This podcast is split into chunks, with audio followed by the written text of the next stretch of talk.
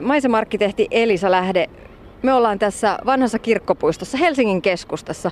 Monet kutsuvat tätä paikkaa myös ruttopuistoksi. Minkä takia keskellä Helsinkiä on hyvä olla tällainen keidas? No niin kuin me katsotaan tässä ympärille, niin voi huomata, että täällä on tosi paljon ihmisiä kerääntynyt. Nyt lounasaikaan täällä on osa ehkä syömässä lounasta ja tässä on lasten leikkipaikka, ne tulee tänne leikkimään. Ja tämä tarjoaa tämmöisen pienen keitaan tässä näiden kivikortteleiden välissä, mihin on ihana tulla viihtymään ja nauttimaan vähän vihreästä ja puista ja vähän kukkasistakin ja, ja hyvästä seurasta myös. Ja nämä puistot on aika, aika tärkeitä koko kaupungin viihtyisyydelle, että, että niitä löytyy täältä. Ne voi olla aika pieniäkin, niin kuin tämä vanha kirkkopuisto on. Tämä on vain tämmöinen korttelin kokoinen, mutta selkeästi tärkeä paikka näille ympäröiville asukkaille ja muille ihmisille. Niin kyllähän tässä kuitenkin tilaa oli, silleen mäkin ajattelin tuossa, kun tuli tänne ihan puiston keskelle. Täällä on tosi isoja vanhoja puita, nämä on lehmuksia, niin ehkä ne isot puutkin luo sellaista tunnelmaa, että tässä on, tässä on kuitenkin avaruutta. Mitä kaikki puita täällä onkaan? No tuossa näkyy ainakin vaahtera oleva ja tosiaan sä tunnistit tuon lehmuksenkin tuosta. Katsotaan vähän ympärille, syreeni kukkii tuolla kivasti. Taitaa joku tammikin olla, sitten tuolla taitaa olla jotain pihtaa. Ja mikähän tuolta, onkohan tuo joku saarni tuolla, tuolla kulman takana, että tässä on selkeästi, ja sitten on tietysti tätä pensaskasvillisuutta aika paljon, että ää, tässä on aika monipuolinen lajisto kuitenkin tämmöiseksi pieneksi puistoksi. Tutkimuksen mukaan ja monienkin tutkimusten mukaan metsässä oleskelu auttaa esimerkiksi stressin hallintaa ja vaikuttaa mielialaan. Se tekee meille hyvää. Onko tässä kaupunkipuistoilla samaa vaikutusta? No totta kai meistä jokainen varmaan tunnistaa kyllä sen, että, että jos on vaikka jossain matkalla jossain vieraassa kaupungissa ja päättää ottaa jotkut eväsleivät jostain kulmakahvilasta, niin kyllä aika usein hakeudutaan nimenomaan puistoon sit syömään. Ja, ja ihan sitten asukkaille ne lähipuistot on ihan supertärkeitä tässä kaupunkiympäristössä, että ihan yhtä lailla tämä vihreys ja puut ja kasvillisuus tässä kaupunkiympäristössä vaikuttaa siihen stressinhallintaan ja vielä jopa enemmän, jos puhutaan ihan tämmöisestä Helsingin ää, niin kuin tästä ydinkeskustasta ja näistä kivikortteleista tässä, niin tämä pienikin pala vihreätä niin saa sitten jo laskemaan niitä stressihormoneja ja tuottaa mielihyvää. Niin, jopa verenpaine voi laskea vihreässä, vehreässä metsäympäristössä, puistoympäristössä. Joo, näin on. Millainen sitten on, Elisa Lähde, hyvä viherkeidas? Mistä se koostuu? No toi on tietysti hyvä kysymys ja siihen varmaan löytyy niin kuin yhtä monta vastausta, kun sä lähdet tästä ihmisiltä kysymään, että, että mielipiteitä riittää, mutta sitten pitää määritellä myös se, että, että mitä sillä hyvyydellä tarkoitetaan, että onko se nimenomaan virkistyskäyttöä vai sitten, sitten näillä puilla on myös muita funktioita, eli Eli puut voi auttaa hulevesien hallinnassa, ne ää, auttaa ilmanlaadun säätelyssä ja niin edelleen. Eli, eli sitten täytyy vähän tarkemmin miettiä, että mitä, mitä hyvyyttä siinä haetaan ja sitä kautta sitten miettiä, että, että millainen sen pitää olla. Onko siinä paljon kasvillisuutta vai onko se enemmän tämmöinen, niin kuin tässäkin kun katsotaan vanhaa kirkkopuistoa, niin tässä on alueita, missä on tiiviimmin tätä kasvillisuutta ja mitkä on vähän varjosampia, mutta sitten on tosi tärkeää, että tuolla on noita vähän avoimempiakin alueita, missä sitten on kiva istuskella auringossa, että että täytyy vähän miettiä, että mitä, mitä sillä puistoalueella haetaan, mitä kaikkea siltä halutaan. Niin, nythän on, avattiin tuohon Töölönlahden, Töölönlahden liepeille uusi Töölönlahden puisto ja se on herättänyt keskustelua eh, ehkä autiudellaan sillä, että siellä on laajoja nurmikenttiä. Ihmiset on vähän ihmetelleet, että onko tämä nyt sit sitä mahtavaa puistomaisuutta, mitä tähän kaupunkiin haetaan. Tällaisia puistokenttiä, jotka on täynnä Kanadan kakkaa. Joo, no tietysti täytyy muistaa, että se siinä Töölölahden puiston osalta kaksi asiaa, eli ensinnäkin se on väliaikainen puisto ja toivottavasti mahdollisuuksien mukaan siihen sitten tulee vielä jotain, jotain muunkinlaista ympäristöä jossain vaiheessa. Eli tämähän oli nyt tämmöinen ikään kuin budjettiversio. Mutta sitten toisaalta myös se puisto täytyy suunnitella aina sen ympäristön mukaan, eli Töölönlahdellakin on aika mittavia isoja julkisia rakennuksia ja se mittakaava on ihan toisen tyyppinen kuin esimerkiksi tässä vanhassa kirkkopuistossa, niin siihen sitten sopii ehkä paremmin semmoinen aukiomainen viherrakentaminen. Ja no tietysti nämä Kanadan hanhet on vähän semmoinen tylsä vitsaus täällä meillä Helsingissä, mutta ää, nekin nauttii näistä viheralueista ja tiety, tietysti mielessä heillä on siihen oikeus. Elisa Lähde, löydät sä tästä puistosta jotain erityisen mielenkiintoisia puita? No siis näähän on ihania nämä vanhat puistolehmukset tässä, kun nämä on näin kuhmuraisia ja näistähän on jokainen ihan oma persoonansa. Ää, kun katsotaan näitä, niin jokaisella on oma, omanlainen runko ja omanlaiset kyhmyt ja myös nämä vanhat vaahterathan on todella kauniita. Vaahtera on ihan mun lempipuu sen takia, että, että se on tosi kaunis keväällä, kun se kukkii ja se on aika makeen tuommoisen lehvästön tekee sitten kesäksi ja syksyllähän se on ihan huippukaunis, jos on hyvä ruska. Että, ää, kyllä mä voisin ajatella, että musta olisi aika ihanaa istuskella yksi päivä tässä ja vaikka piirrellä näitä puurunkoja ja tutkia tarkemmin, että mitä kaikkia muotoja näistä löytyy. Joo, hienoja. Mä voisin tähän vielä lisätä, että, että nämä pu, pu, puistothan nimenomaan antaa mahdollisuuden siihen, että nämä puut kasvaa vanhoiksi ja niille tulee tätä omaa persoonallista ulkonäköä, että kadu, katujen varsilla, meillähän paljon lehmusta käytetään Helsingissä myös kaduvarsipuuna, niin siellä ne ei valitettavasti voi samalla tavalla ikääntyä, koska sit siitä helposti aiheutuu haittaa niille muille toiminnoille, mitä siihen kadulle on sijoitettu, mutta täällä, näissä puistoissa näillä on ehkä vähän niin kuin enemmän vapauksia olla omia itseänsä näillä puillakin. No on todellakin persoonia. Kuinka, kuinka osaako sanoa, että kuinka paljon ihmisiä kiinnostaa yksittäiset puistojen puut. Kun mun mielestä joskus on ihan kohua, jos joku tietty puu meinataan kaataa, niin siellä on melkein kansan joukko paikalla, että ei saa sitä meidän rakasta puuta. Joo, pitää paikkansa. Siis kyllähän tota, tämmöiset yksittäiset, varsinkin iäkkäämmät puut, jotka on niinku ollut siinä, ihmiset muistaa, että oli tuossa mun lapsuudessa jo ja ja tuosta on mun äitikin saattanut tai isä saattanut puhua, että lapsena kiipesin tuohon siis puuthan voi olla todella iäkkäitä ja, ja siinä mielessä se on ihan hienoa, että ni, niille muodostuu tai meillä muodostuu tämmöisiä tunnesiteitä sit niitä kohtaan, jos ne todella tunnistetaan tämmöisiksi persooniksi siellä kaupunkiympäristössä. Ja tuleehan niitä jotenkin rakkaita puita. Mä oon saanut itse kirsikkapuun kymmenvuotissynttärilahjaksi. Ja se on mm. tietynlainen aivan mahtava muisto. Mä tiedän, vaikka tiedän, että se puu on olemassa. Aivan, joo. Mä itse olen myös, mulla on kolme poikaa, niin he on kaikki saanut oman puun. Ja sitten he toivottavasti, ne on tuolla meidän kesäpaikassa ja he toivottavasti sitten pääsee kasvamaan ja varttumaan yhdessä näiden puitten kanssa. Ja nyt heistä on hirveän hauskaa aina katsoa sitä omaa puuta ja onko se kasvanut ja tuleeko siihen lehdet taas keväällä ja niin edelleen. Mitä sä sanot Elisa Lähde? Me ollaan nyt tällaisessa rakennetuspuistossa Helsingin keskustassa. Pitääkö kaiken olla rakennettua ja jotenkin siistiä ja siivottua ja järjestyksessä vai millainen merkitys sitten kaupunkikuvassa on sellaisilla vapailla pusikoilla ja vapaana kasvavilla metsiköillä? Joo, tämä onkin tärkeä kysymys. No siis ää, totta kai tämä kuuluu osaltaan meidän kaupunkikulttuuriin, että meillä on näitä ää, arvokkaita, hienoja, hyvin hoidettuja, siistejä, hyvin jäsenneltyjä, tilallisesti hyvin jäsenneltyjä puistoja niin kuin nyt tämäkin. Tässä on vanhassa kirkkopuistossa on aika siististi leikatut nurmet ja sitten nämä puut erottuu täältä yksittäisinä ää, yksilöinä. Ja, ja tämä ehkä tietyllä tavalla niin kuin kuvastaa meidän yhdenlaista näkemystä siitä, että minkälainen on kaupunkipuisto. Ja tällaisia vastaavia ympäröitä on Helsingissä useampia, helppo löytää.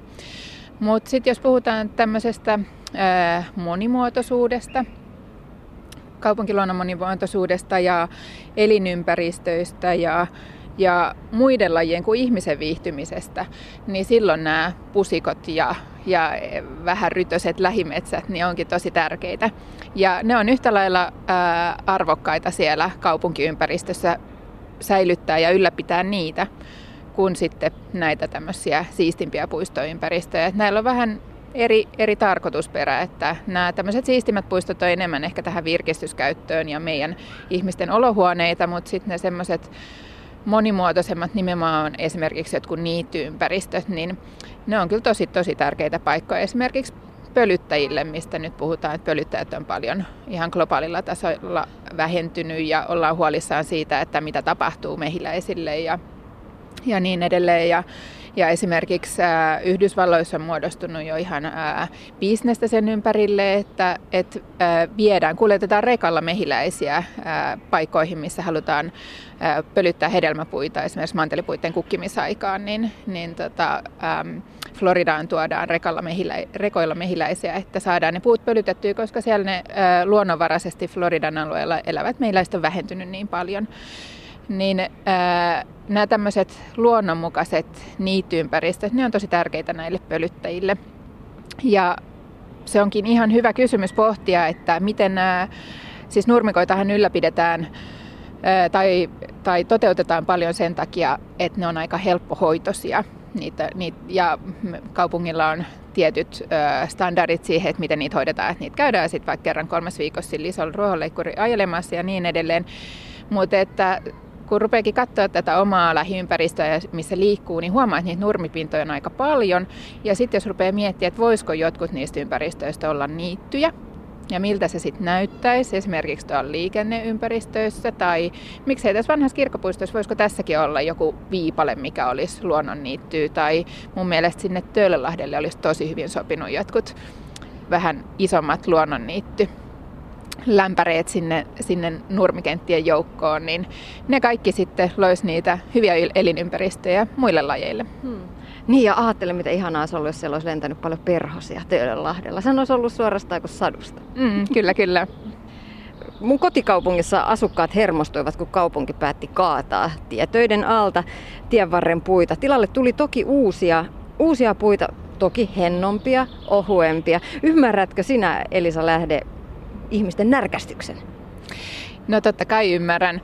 Ää, etenkin jos, niihin, jos ne on näyttäviä puita, niin se on tosi sääli, että, että ne joudutaan sitten ää, poistamaan sieltä tietöiden alta. Mutta nämä katuympäristöt on, to, on tosi haasteellisia paikkoja puille ja etenkin ne muutostyöt on tosi haasteellisia, että et puut nyt nähdään kuitenkin, että ne on semmoinen uusiutuva resurssi ja ylipäätään katuympäristössä puut ei elä kauhean vanhaksi, että niitä, niitä aika tiuhan tahtiin uusitaan. Siis niin kuin tyyliin ää, kerran kymmenessä vuodessa tai jotain tätä luokkaa voidaan joutua uusimaan niitä puita, että niistä ei koskaan välttämättä tuukaan ihan hirveän vanhoja isoja puita. Ja, ja nimenomaan katuympäristössä ne puut on enemmän tämmöistä uusiutuvaa materiaalia, mitä sitten välillä joudutaan poistamaan ja sitten onneksi ne saadaan myös tilalle. Saadaan mahtua usein ne uudetkin puut. Joskus on ärsyttänyt tien varteen parkkeeratun auton löytäessä, kun sinne on puu ruiskuttanut jotain mahlaa tai muita makeita nesteitä tuulilasin täyteen tai joskus lehdet tukkii joka paikan. Mitä hyötyä kuitenkin näistä tienvarren puista on? No, ni, niillä on moniakin hyötyjä. Öö, ehkä isoimpana hyötynä tuossa katuympäristössä ää, niin puut voi auttaa siinä hulevesien hallinnassa, eli, eli kaduthan on tyypillisesti kovia pintoja ja sitten kun tulee rankkasade, niin siitä äkkiä lähtee aika isoja vesimääriä liikkeelle. Ja nämä tämmöiset viherkaistat ja katupuut, niin ne on paikkoja, mihin voidaan sitä vettä, hulevettä sitten johtaa ja ne auttaa sitten sen, ää, niiden hulevesimäärien hallinnassa ää, niin, että ei muodostu samalla tavalla rankkasadetulvia. Sitten puut myös nimenomaan siinä katuympäristössä, ne parantaa ilmanlaatua, eli ne sitoo erilaisia epäpuhtauksia ilmasta lehdistön avulla. Ja sitten tietysti ne myös luo miellyttävämpää katuympäristöä. Siellä kesäkuumalla on kivempi kävellä, kun ne vähän varjostaa ja, ja vähän tuuli käy siinä lehvästössä, niin on, on huomattavasti miellyttävämpi kulkea semmoisella kadulla kuin, kuin kadulla, missä ei sitten olisikaan yhtään puuta. Aa, senkö takia koivuja just laitetaan erityisesti tien varsiin, kun ne imee niin hyvin sitä vettä. Koivuthan on tyypillisiä tällaisia oikein juoppoja, jotka tuhoaa ainakin nurmikon ympäriltään sillä omalla nesteen tarve, tarpeellaan. Joo, puut voi olla kyllä niin kuin, ö, tosi, tosi juoppoja tyyppejä, että, että ää, sekä hyvässä että huonossa, mutta nimenomaan tämmöisessä katuympäristössä niin se on ehdoton etu, että ne ottaa hallitsemaan hulevesiä me kaikki muistetaan varmaan ympäristöopin tunnilta koulusta se, että, että yhteyttämällä puut parantaa ilmanlaatua kaupungissa ja niin edespäin. Puista on kuitenkin yllättävämpiäkin hyötyjä. Yksi on just tämä sadevesien imaseminen, imaseminen omaan käyttöönsä.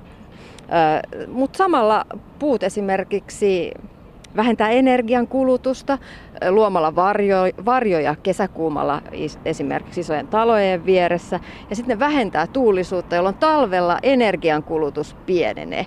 Tämä on aika yllättäviäkin hyötyjä, mitä puista on. Joo, tähän oikeastaan ollaan vasta ihan, voi sanoa, että viime aikoina ää, ruvennut tulemaan enemmän tutkimustietoa siitä, että minkälaisia kaikenlaisia hyötyjä puut ja muu kasvillisuus meille tuottaa. Näitä hyötyjä voi kutsua tämmöisellä yleiskäsitteellä kuin ekosysteemipalvelut. Eli ne on tällaisia hyötyjä, mitä me ihmiset saadaan nauttia luonnosta. Ja, ja puilla kaupunkiympäristössä on kyllä tosi paljon ekosysteemipalveluita, mitä ne tarjoaa meille. Eli ihan just nämä, mitä se jo luettelitkin. Ne auttaa energiansäästössä ja me jo todettiinkin, että ihmiset hirveästi nauttii niistä. Ja saadaan virkistystä, saadaan saadaan hyviä fiiliksiä ja, ja äh, voidaan tutkia ja lapsetkin voi käydä täällä ihailemassa näitä puita ja oppia paljon siitä, että miten vaikka puu muuttuu vuoden aikojen mukaan ja niin edelleen.